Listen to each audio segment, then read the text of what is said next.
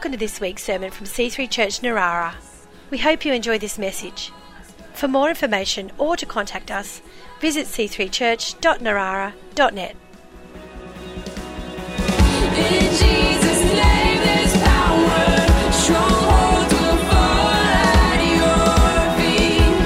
Fall at your feet. Oh. Come on, pray over God's word with me this morning.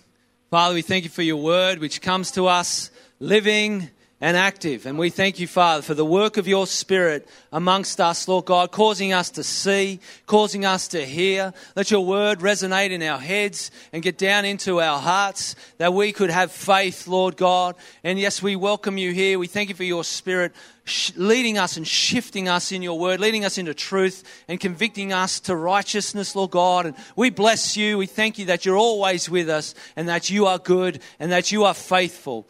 Amen. God bless you today. Grab a seat. Well, it's always an honor to share the Word of God and proclaim the Word of God. And, and uh, God is very, very good. And uh, it's great to be in church today. And uh, yeah, I'm honored to share the Word with you. I want to look at a passage of Scripture in Romans and in chapter 8. And uh, it's solid, solid chapter, Romans 8. Uh, if uh, you're doing any reading this week in the Word, which hopefully you are, I encourage you to read chapter 8. We're not going to look at the whole chapter today, or we'd be here for months.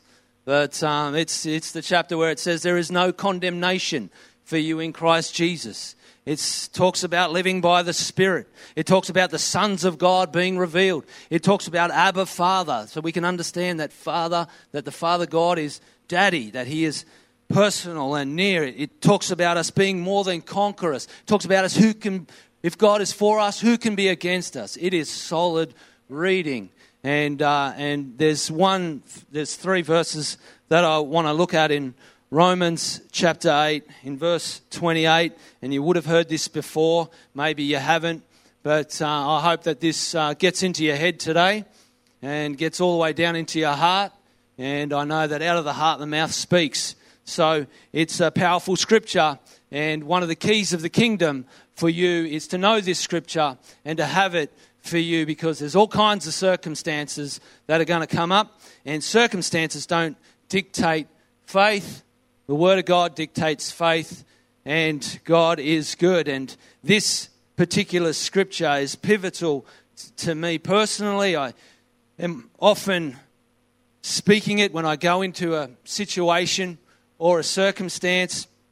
Years ago, um, I was probably, if, if I remember, it's, it's the most frustrating time that I've ever sort of can remember. I remember being angry, frustrated, foggy. I remember my heartbeat being in my head because I was thinking about these circumstances that were around me. And in that moment, I just heard this faint whisper that in all things, God works for the good of those who love Him who are called according to his purpose. And in that moment, that word started coming out of my mouth. And in that moment, it was about seven years ago, eight years ago, uh, I started to declare this scripture. And I realized, hey, this is all part of the plan. This is all good. Even though these circumstances are good, and peace came in that moment, faith came, and I was able to just look over the top of particular circumstances and frustrations, and things actually got worse before they got better. But praise the Lord, they got better because it's true. And ever since then, whenever I'm faced, which may be on a weekly, daily, monthly basis, when a trial or something comes up and I'm like, what? I go to this scripture and we know that in all things God works for the good of those who love Him. It's a kind of scripture you don't really want to say to someone when they're going through a hard time because you feel like saying, well, flipping old things, all things, I don't want that right now because, oh, this is happening to me. Don't tell me that scripture. But I'm going to get it to you today. We're going to have it several times. And we know that in all things, God works for the good of those who love Him, who are called according to His purpose. For those God foreknew, He also predestined to be conformed to the image of His Son, so that He might be the firstborn among many brothers and sisters. That's you. And those He predestined, He called. And those He called, He justified. Those He justified, He also glorified. he also glorified. And we can forget about the end there, but that ending, he also glorified, is where we're going in heaven, God's glory. But it's also now. God's glory is now. And what a glorious thing this morning when we're in praise and worship and Jedediah walks up to the front and he stands here. What a glorious thing to see. Someone who was born without breathing for nearly 20 minutes. Is he two? He's two. He's just started walking. He's almost two. And he walks up the front. Why is it glorious? Because he's a baby? Because God did a miracle. Because God was there. And because we point to God and we say, God, you're good. And it's glorious. And God wants to give you his glory. Jesus prayed for all who were to come after him. And he said, I have given them, I give them my glory. The glory that you gave to me, I give to them. And all of you are in line for God's glory. We're all set up for a glorious life and to receive God's glory through all things. And it will be the result, will be God's glory. God's glory is for you today. God's glory is in your past, and God's glory is in your future. The Bible says in Corinthians, we go from glory to glory. We go from glory to glory to glory. From glory to glory to glory, where we look at things and we give God the credit, we receive His goodness, we experience His goodness, and we know where we're going. 2 Corinthians 3:18 says, "We are being transformed into the same image from glory to glory, just as by the Spirit of the Lord." The message version says this. It says, "Whenever though they turn to face God as Moses did, God removes the veil, and there they are face to face. Now, Moses would go up the mountain. He was the leader of the people, he was the mediator between the people and God, and he would go up the mountain. And when he would come down from the mountain, he would put a veil over his face because so much of the glory of God was coming out of his face. And they were freaked out by it. They were. So he put a veil over his face so he wouldn't scare the people. Now, God was hidden in the mountain, covered by a cloud, and there was lightning and thunder. The whole ground was shaking. No wonder they were scared. But he would put this veil over his face, and God removes the veil in Christ. We see face to face. We don't look at the glory of God through a veil. We look at the glory of God in Christ and we see the nature of God, full of grace and truth, full of love and life. We see him face to face. We see the truth about who Jesus is. And as we get to know him, as we know him more, we get more like him and we become more graceful and we get more truth. We are more free. And it says, face to face, they suddenly recognize that God is a living personal presence, not a piece of chiseled stone. He's not an idol. He's not, he's alive. And when God is personally present, a living spirit, that old constricting legislation is recognized as obsolete. There's a new covenant and it's in grace. It's not law or rules. We're free of it, all of us. Nothing between us and God. Our face is shining with the brightness of His face, and so we are transfigured, much like the Messiah, our lives gradually becoming brighter and more beautiful as God enters our lives and we become like Him.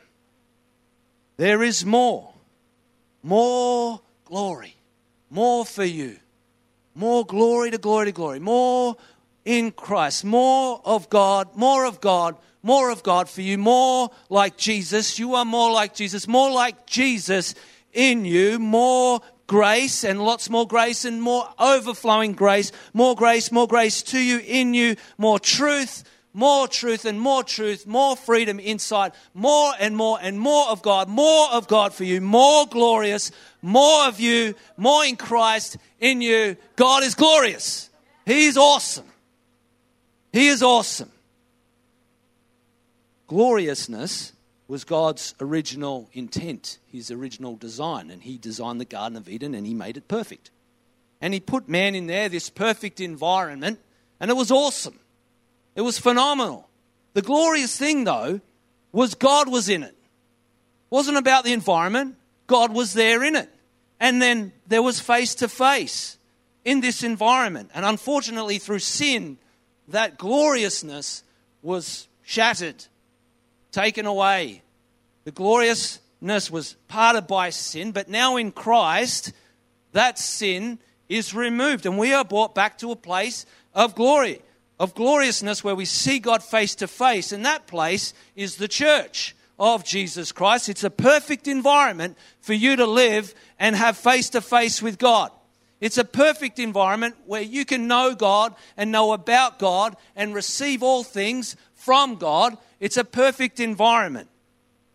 It's perfect for you to get connected and live in the church of Jesus Christ. And you see people who have been in church for all their lives, they look youthful, younger. There's no stressed out or cranky. They're full of life. There's something on the inside going on. They're blessed. They've gone through significant stuff, but they're still youthful in their approach to life and in God, and they're connected. Our lives gradually becoming more brighter and more beautiful as God enters our lives and we become more like Him. It's a place where we belong, and it's so important to be in the house of God, in a place of glory. Let's go back to Romans 8 28. Ten times this morning, I reckon we'll get into this scripture. And we know that in all things, God works for the good of those who love Him, who have been called according to His purpose. For those God foreknew, He also predestined to be conformed to the image of His Son, so that He might be the firstborn among many brothers and sisters. And those He predestined, He also called. Those He called, He justified. Those He justified, He glorified. We met this person named David, David Schaefer. And David was a pastor, and in his 50s, his wife passed away.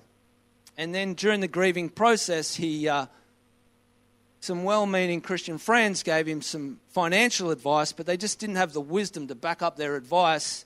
And so he invested some money in, in uh, some shares and he lost everything. He lost his house, he lost all his money, and his wife. And so, you know, that's not all things working for good. That's a pretty poor sort of scenario. God, where are you? How did this happen? Why didn't you tell me these shares were dodgy?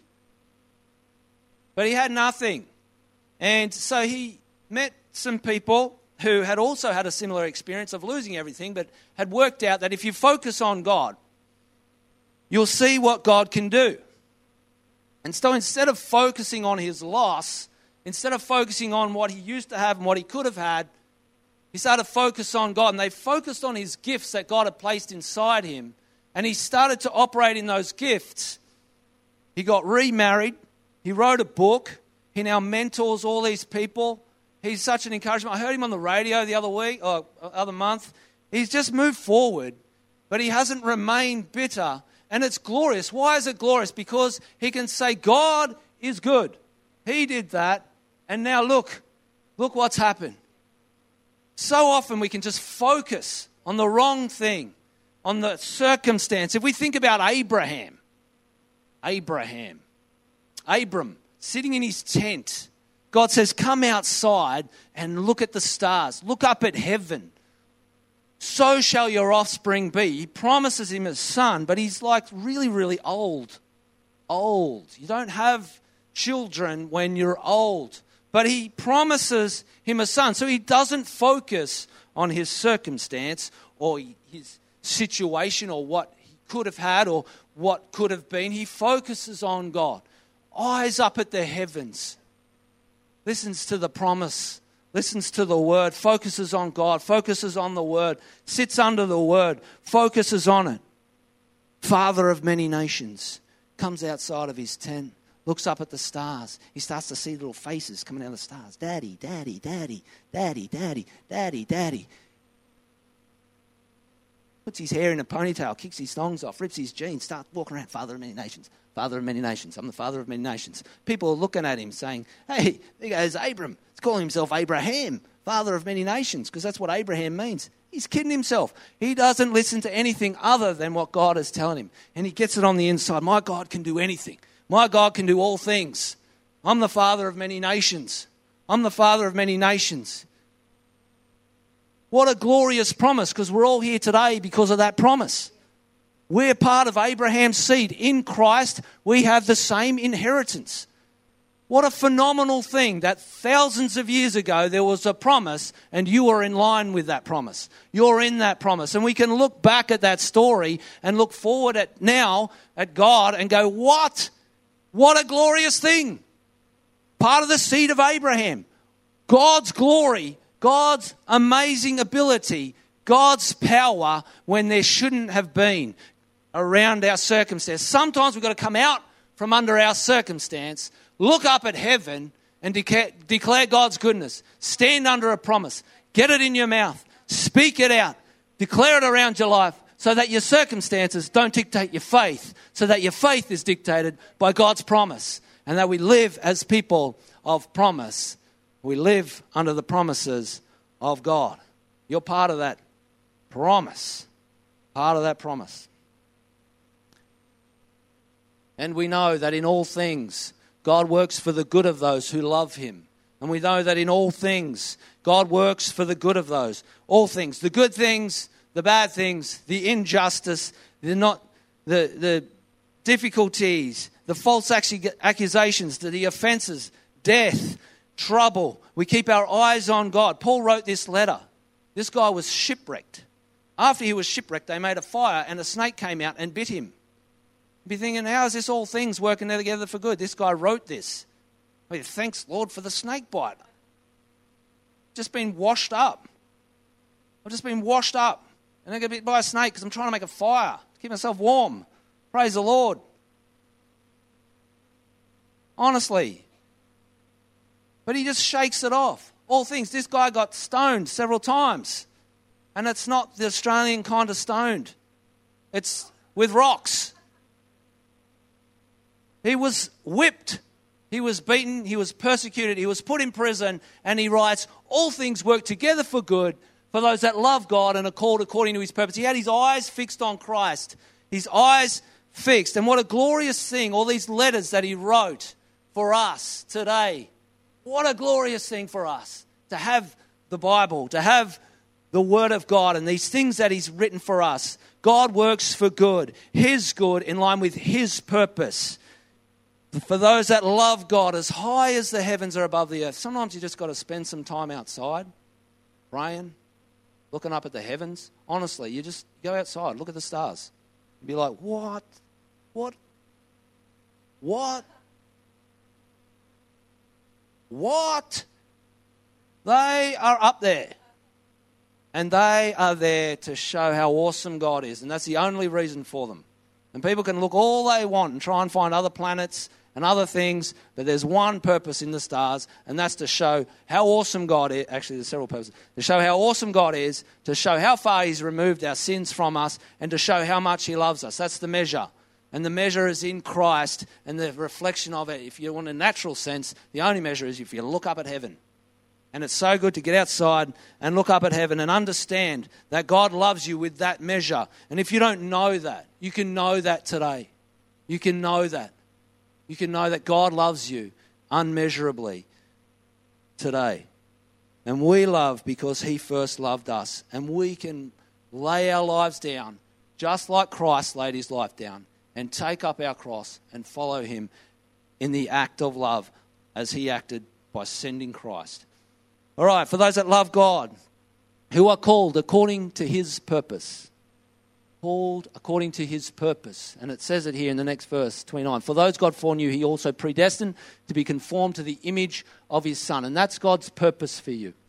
That's the call of God right there, that he might be the firstborn among many brothers and sisters. And that's you. That's you, brothers and sisters in Christ. Brothers and sisters. So you hear people talk about the call of God, and often, when I first heard that, I thought, oh, it's, a, it's I didn't think it at the time, but I, I remember thinking it's a title. Oh, I've got to be a pastor, or eh, you're going to be a missionary, or it's, it's not anything to do with that. It's to be like Jesus, and then life comes out of that. It's to be filled with His Spirit and to know what grace is. Do you know what grace is? To be filled with His Spirit and be filled with grace and truth. And it says there that He might be the firstborn among many brothers and sisters. In Jewish, in the culture, in Jewish culture, the inheritance went to the firstborn. It didn't go to the second. It went to the first male. And it was passed on to the first male. You're all part of the firstborn. You're not second. You're not last. You're not third in line. You're part of the firstborn. The church is the church of the firstborn. And I'll tell you today that you are God's number one. You are God's number one, all of you.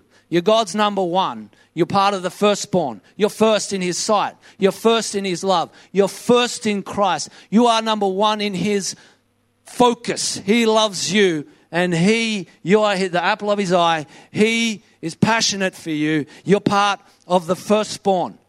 You're in line for the inheritance. The firstborn inheritance in Christ is glory. Glory now and glory when you go to heaven. You're in line for that inheritance in Christ. You are so valuable to Him. The measure that He has for you is the firstborn inheritance, full measure, full price in Christ for you. And those He predestined, He called. Those He called, He justified. He has taken your sins away. He has given you right standing between the Father, justified, removed sins face to face with God. Those He justified, He also glorified from glory to glory to glory. More God, more God, more God, more grace, more grace, more of God's power working in you to fulfill the purpose of God that He's called you to, to be a part of a living stone, part of the church of Jesus Christ from glory to glory to glory. God works in all things for the good of those who love Him and are called according to His purpose. God works. Can I have the, the band come up, please?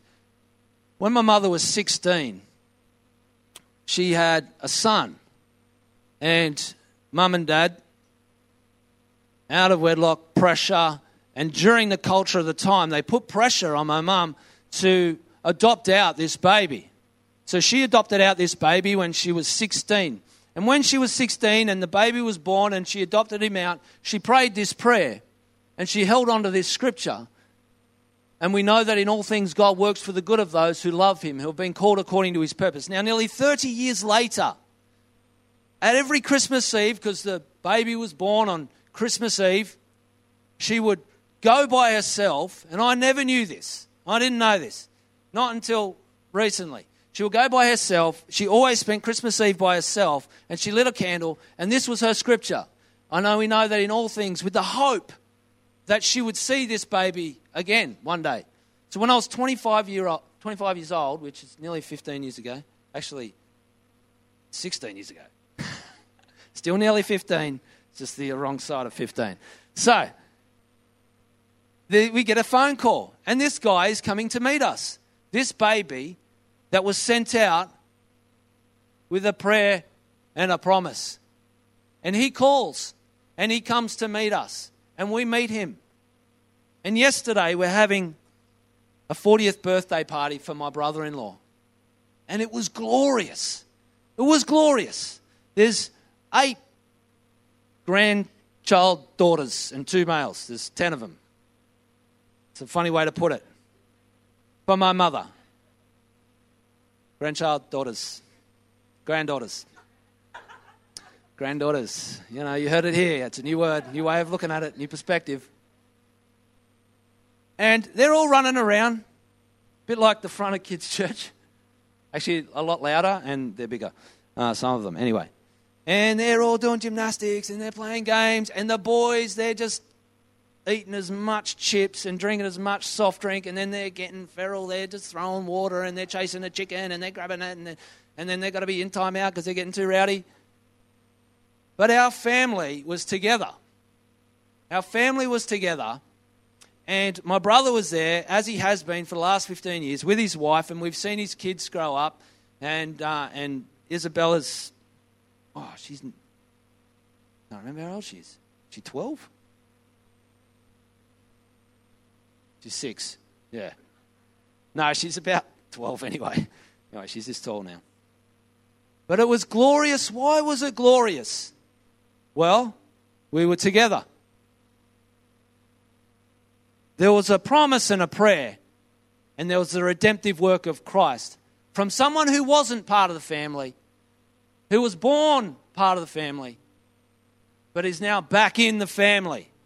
And it was glorious because of the work of God. It was glorious because we were together and we were family together, but it was glorious because God stretched out his hand. And right when my mum was 16, he looked into the future and he saw glory. He saw together. He knew. And his hand guided and led the whole time through all those years when my mother lit a candle and prayed a prayer and had a scripture and had faith, held on to something, not knowing.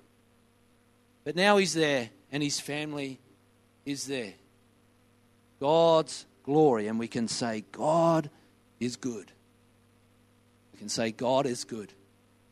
Despite any hardships you go through, despite whatever happens, God is good. God is good. He is glorious. He is glorious. Why don't we stand and pray?